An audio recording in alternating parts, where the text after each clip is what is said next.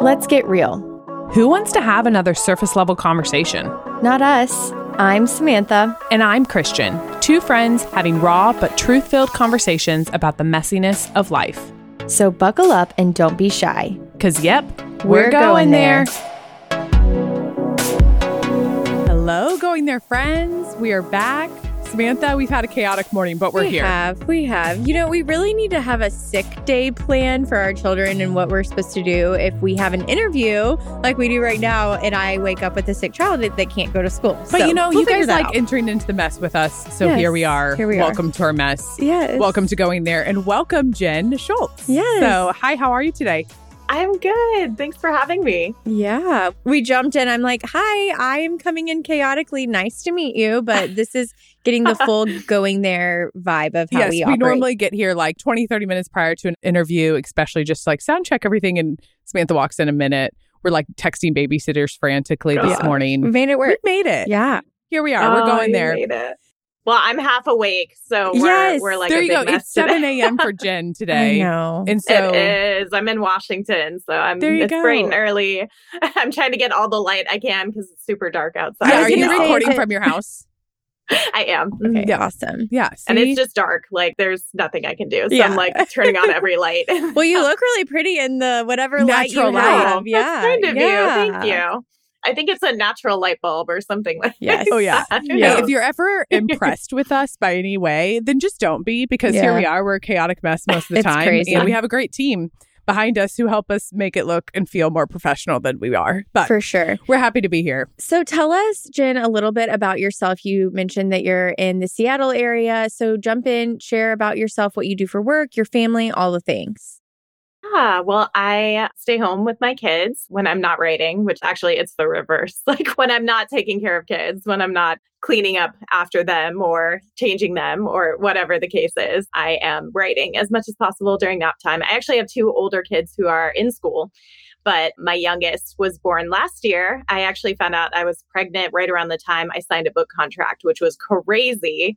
I was like, how, God, like, what is this timing? Yeah. what do you want me to do here? And uh, it was so much God coming alongside me to be able to write this book. But that's, I'm sure, what we'll get to.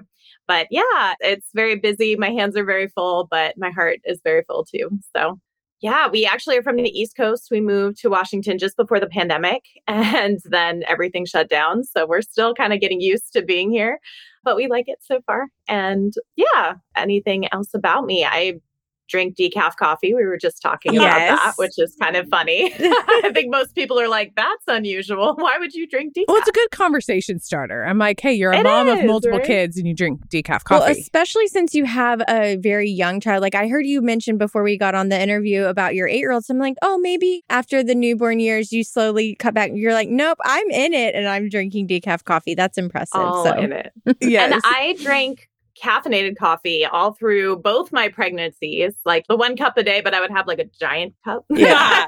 I couldn't live without it. So I would have it after my kids were born, I would have like two or three regular cups of caffeinated coffee a day.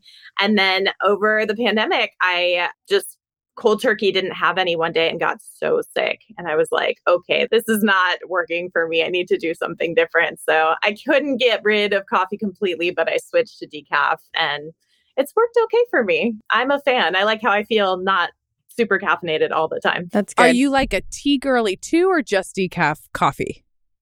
Or do you do I decaf drink tea? tea in like the fall winter time and only like calming herbal teas before bed. Like I don't drink tea to wake up in the morning. That's just not enough for me. I mm, don't know. That's the vibe in Seattle though. It rains so much there. I'm like, I would have to drink a cup just to feel the vibes. Not to really go off on gloom. this, but there is something I totally get. You're like, okay, I didn't want the caffeine, but I couldn't give up the coffee. Like, there is something so comforting about holding. I mean, I'm so jealous. We just talked about it. I raced in here. I didn't get to make my cup of coffee out there. Like, there's something so comforting about holding a mug of coffee and sharing that with a friend and or just alone. I don't know. There's well, something people about think it. I'm weird at my office because when I want something like in the afternoon, a hot beverage, I will just drink hot water. But I want to hydrate myself, but I want something Hmm. hot. So Yeah. I just drink hot water. That's fair. and they're like, "What are you drinking?" I'm like, "Just hot To water." each their own. It's weird. To each their Guys, own. I'm weird. Yeah. So, Jenn, what brought you guys to that area? What caused the move? Was it a job or? we were looking for a change from where we were living. We lived in Virginia, kind of in the country in Virginia, and we're just looking for different pace of life. I'd felt that for years and I think my husband finally started feeling that too. And we had some family out here and so we thought, okay, well let's make a change. Let's do something different. And it's been very different, but it's been very good. It was very good for us during the pandemic. It would have been a very different situation with my husband's job in Virginia. Just things would have been different. I don't think it would have gone the same way. But I'm glad you guys are happy. We're just grateful that God really made the timing happen to get us here when he did. That's, That's awesome. awesome. That's very fun. Well, we're here today to talk to you about an array of topics, but you've come out with your new first book, I guess, new book and a first book. So, congrats. It's a big deal. We obviously talk to a lot of authors on our podcast, and yeah, they all speak about it differently. But I'm like, what a work of art that you have worked a long time for. So, congrats. But your new title is She's Not Your Enemy Conquering Our Insecurities So We Can Build God's Kingdom Together. So, tell us your personal story of just what brings us here today. Why'd you choose to write this book. Guys, if you look it up, it's a beautiful cover. So, yeah, make sure to check it out. We'll obviously link it all. But tell us more about what inspired the writing. Well, I feel like they tell you to write the book that you need and write the book that you wish you had. And so I set out to write a book about comparison because it's always been a struggle. I feel like it's struggle for everybody. How do I tackle this comparison? Comparison is the thief of joy, right? So how do I tackle this and really make a change in it in my life? And as I started digging deeper into it, I realized it wasn't so much about my comparison. It wasn't really so much about the other woman that I was comparing myself to. It was so much more to do with my own insecurities and the fact that I wasn't dealing with them with God. I was dealing with them by looking at other people and saying, okay, am I doing better than her or worse than her? And I realized that I really needed to go back to God to have these questions answered. They were important questions, things like Do I belong? Am I lovable? Am I likable? Do I have any value? And I was answering these questions just by, oh, she's so successful. She must be better than me. Or she's so smart. She must be just all these things. And it made such a difference to really go back to God with these questions. And I realized I'm not the only one. Let's write about it. Let's go through it together. So, yeah. I don't feel like I've seen a lot of Christian perspective on this topic, but it's interesting because I think we hear about it a ton culturally and within the church. I mean, it's just such a natural instinct. And I think for a long time, people kind of peg it on like, you know, women struggle with that. But as my husband and I have been married longer and I've watched him in his career, whatever, I think it's just a human nature thing too for like men to struggle with it just as much. And so it's so interesting because I definitely have seasons where I feel like it's not as much of a struggle. And then I'll kind of slip into a season where I'm like, wait, why am I feeling jealous or why am I comparing to this person? And I usually view those as these red flags of some unhealth somewhere. And it's so interesting that that's what you're speaking to of like going back to, okay, what am I not believing about myself through how God sees me that it's causing me to feel this way towards others? Because, yeah, anytime you've had experience with someone that you're like, okay, they're just so jealous of me or I'm so jealous of them or whatever it is, deep down, you know, it's like, okay, well, there's some need that is not being met in either us or them that's causing that to kind of come up. So I just love that you wrote that book about it. And I'm excited to get to read all of it. Well, even to that, it's either something that like we're not seeing in one another, or it's even just a lie that we're believing about ourselves or a lie that we're believing about the other person. And so I love what you said. I think everything you just mentioned there is super relatable of like, we all want a place to belong. We all want a place to feel seen. We all want a place to feel loved.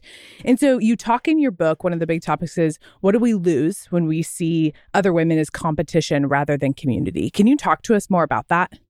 Ah, did you guys see the movie Barbie? Yes. Yes. That's a random side note. No, yeah. it's good. I keep going back to this because there's that whole speech about how women are supposed to be everything. Like we're supposed to have it all together, look like we have it all together, not have any questions, not have any doubts, all these things. I'm kind of adding in my own Christian perspective, but I feel like we're not supposed to have doubts. We're not supposed to struggle. We're not supposed to worry. All these things that we kind of pile onto ourselves that we're supposed to be just everything and all together.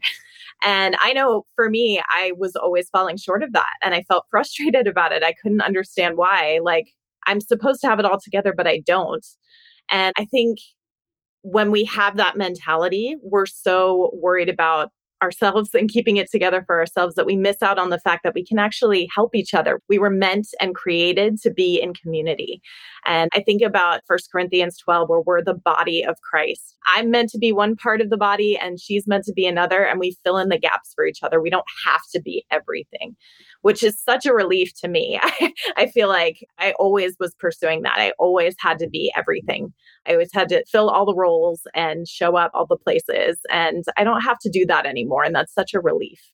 But I think also we can be motivated and inspired by each other instead of threatened by each other when we look at comparison in a healthy way. Something I was really surprised about in my research was that comparison can actually be healthy. Like there were all these studies in the 60s about social comparison and how it's used to figure out where you belong and who your people are. It's used to help you figure out what you have to contribute and what other people can help you with, like we talked about.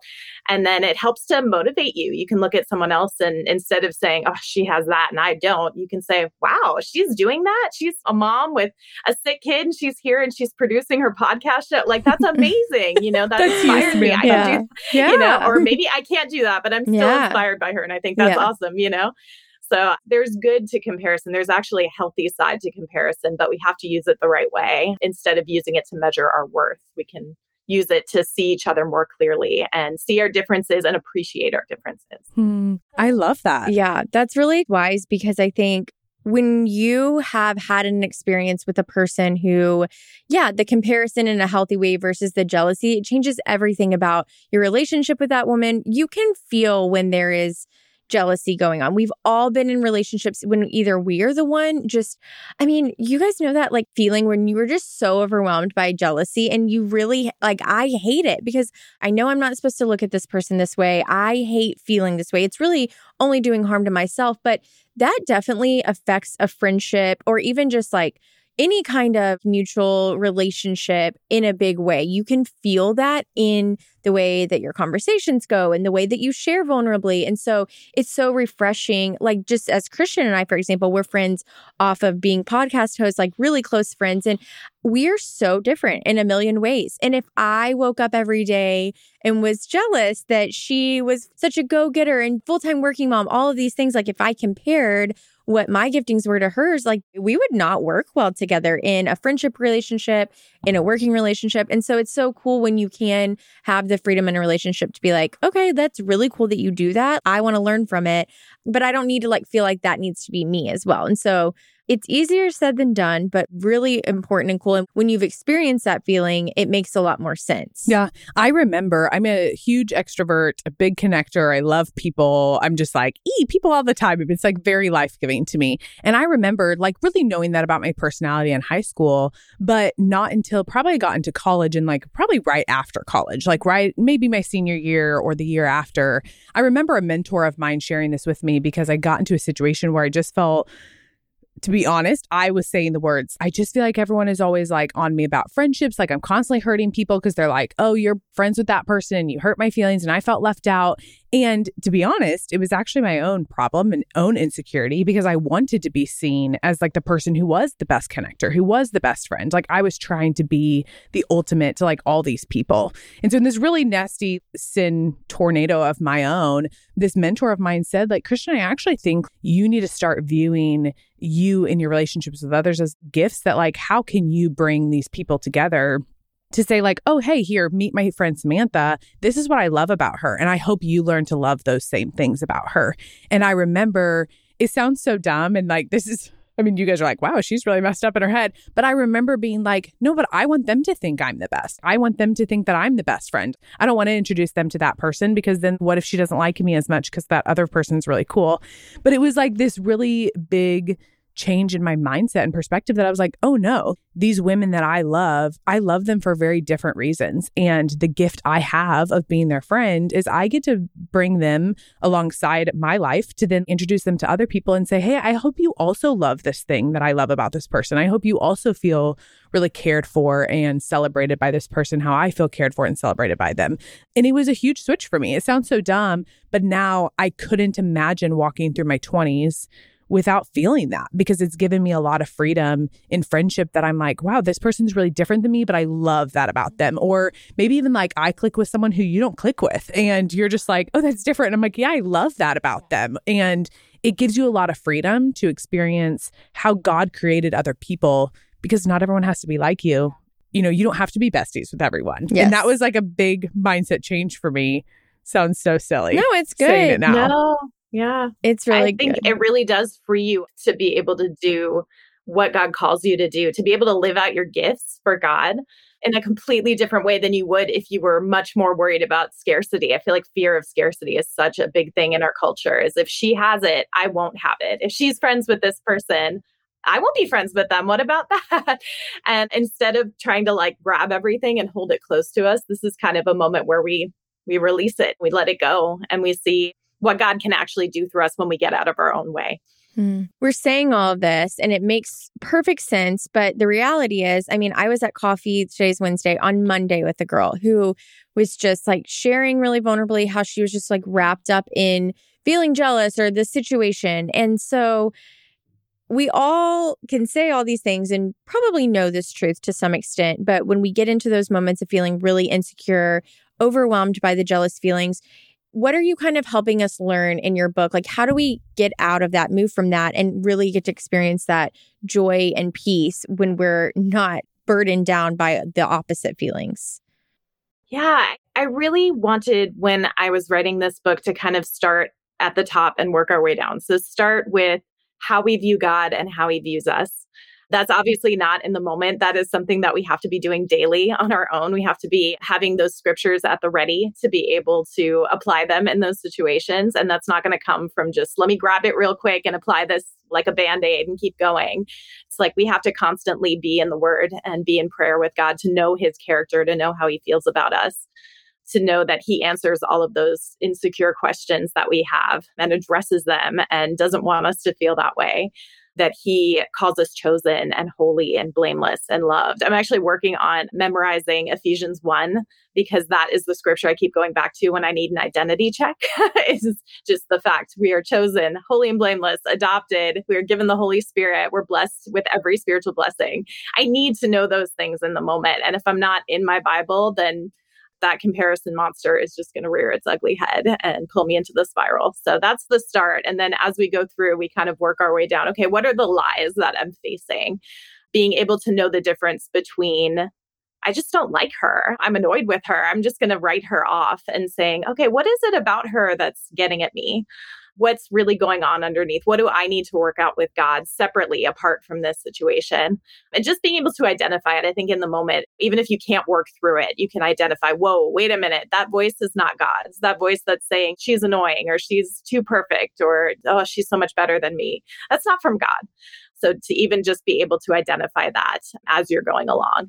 And then we kind of work our way into the practical. So things like being able to pray for other people, being able to work out our own heartbreak with God and be able to say, okay, I'm going to work this out later. Right now, I'm going to be here and be present with you. And I think what you're doing is awesome. Even being able to say it and get used to like having that come out of your mouth of complimenting someone and being excited for someone.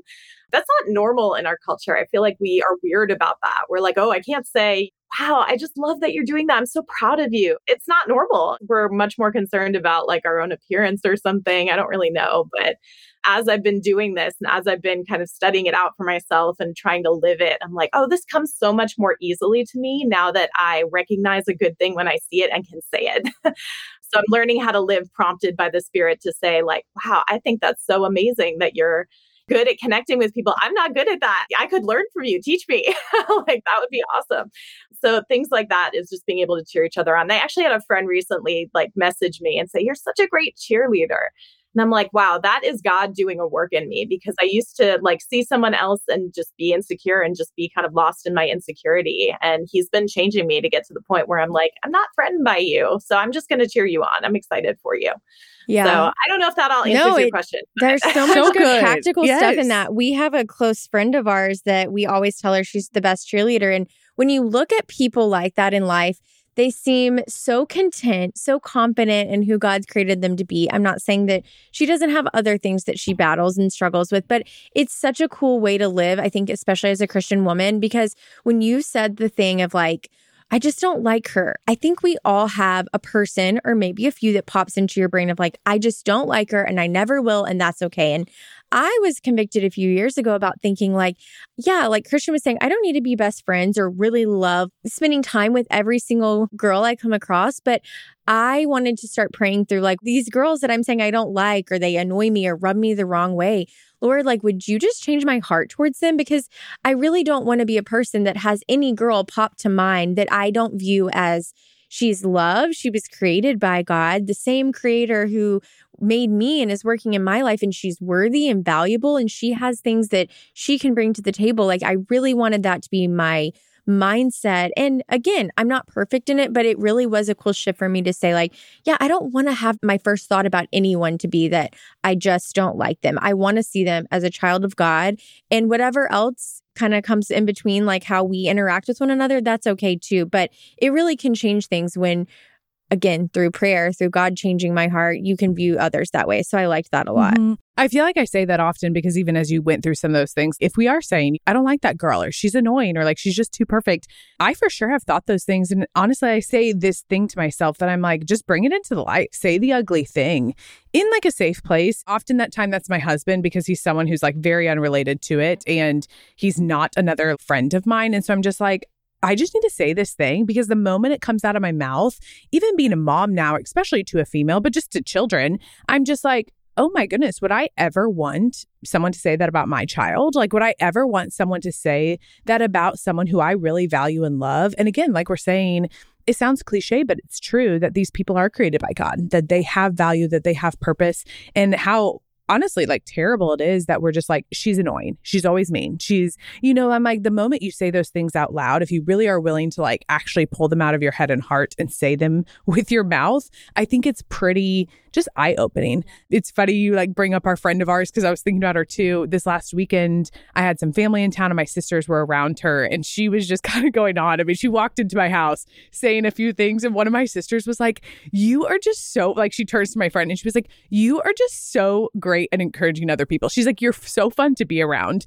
And I remember when I started getting closer to this person, it was almost overwhelming that I was like, Are you joking? Like, are you being fake. Like it didn't feel fake, but I was just like, you can't really be like thinking all these things. And then honestly, the more the years have gone by, that now I think it's one of those things that's contagious because I think as a friend group, we love affirming each other in those things. We love calling each other out on those things, like in awesome ways that we love to just say, like, oh my gosh, you're so good at that. And and I think that's really abnormal. And I wish it was more normal, but I just love that about it because it is contagious. It's something that I don't think you nor I were used to. And now we're like, mm-hmm. oh, this has actually come more of like a skill for us because we've been around it more. And what if everyone was like that? Absolutely. And something else that's contagious is just being vulnerable, being the first to say, like, oh, I struggle with insecurity and comparison. Hey, I wrote a book about it. Mm-hmm.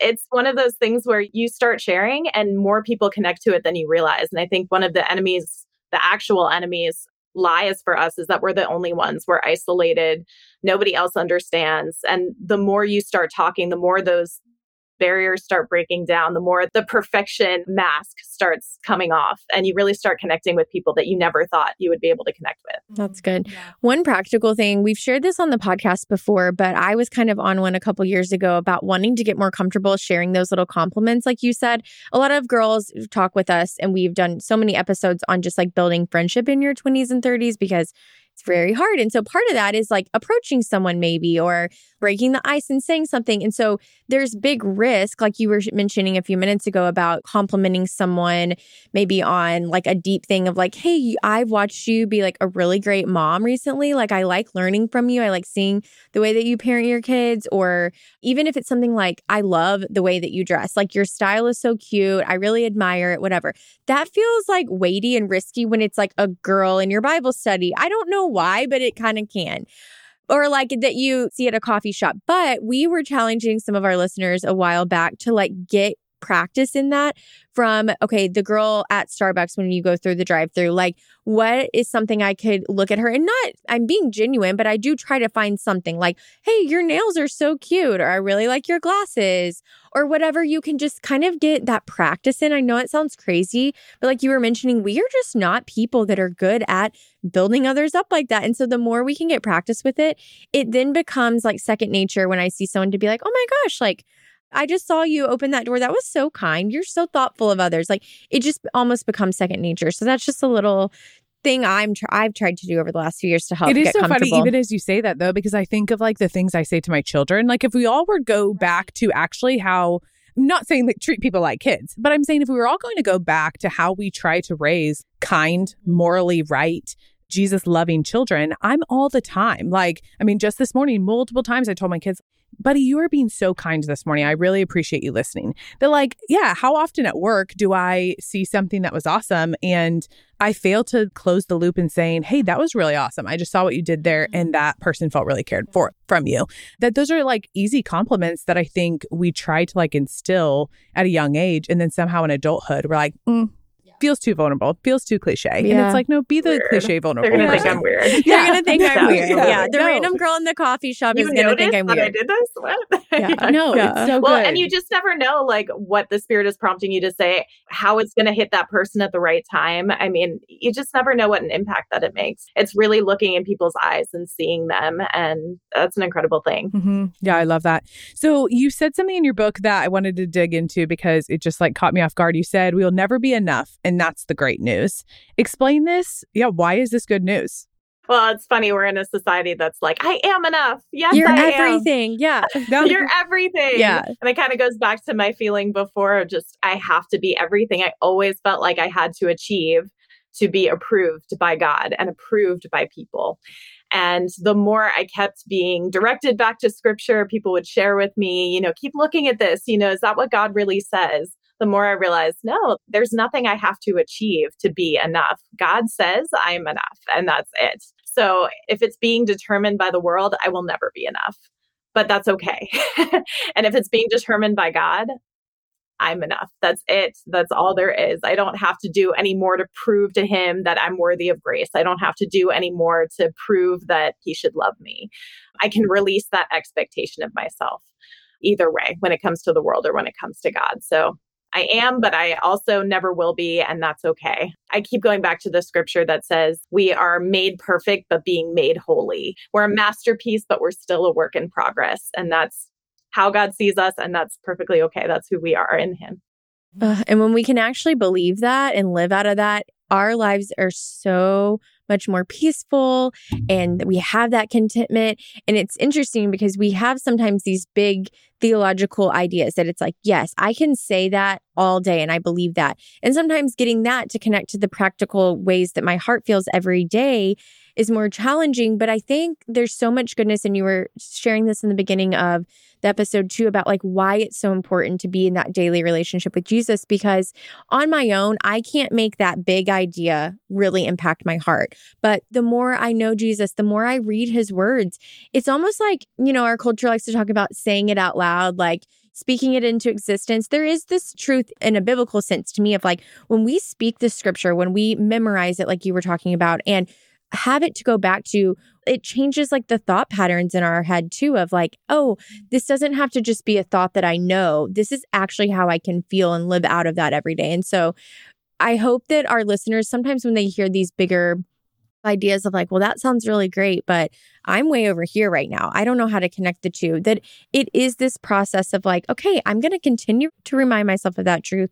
And also, again, asking God, like, will you help me believe this? Not just know it, but really believe it and let it change my life. Mm-hmm. And transforming the identity that we believe out of ourselves, but also transforming the identity that we put on other people and the expectation we have of other people to meet our needs and to be everything for us. And instead looking to God for that that. So that is really awesome. Well, thank you for writing your book. Thanks for the time this morning. Why don't you share a little bit just where people can find you, how they can connect with you? We'll obviously put that all in the show notes too, but how can they find you?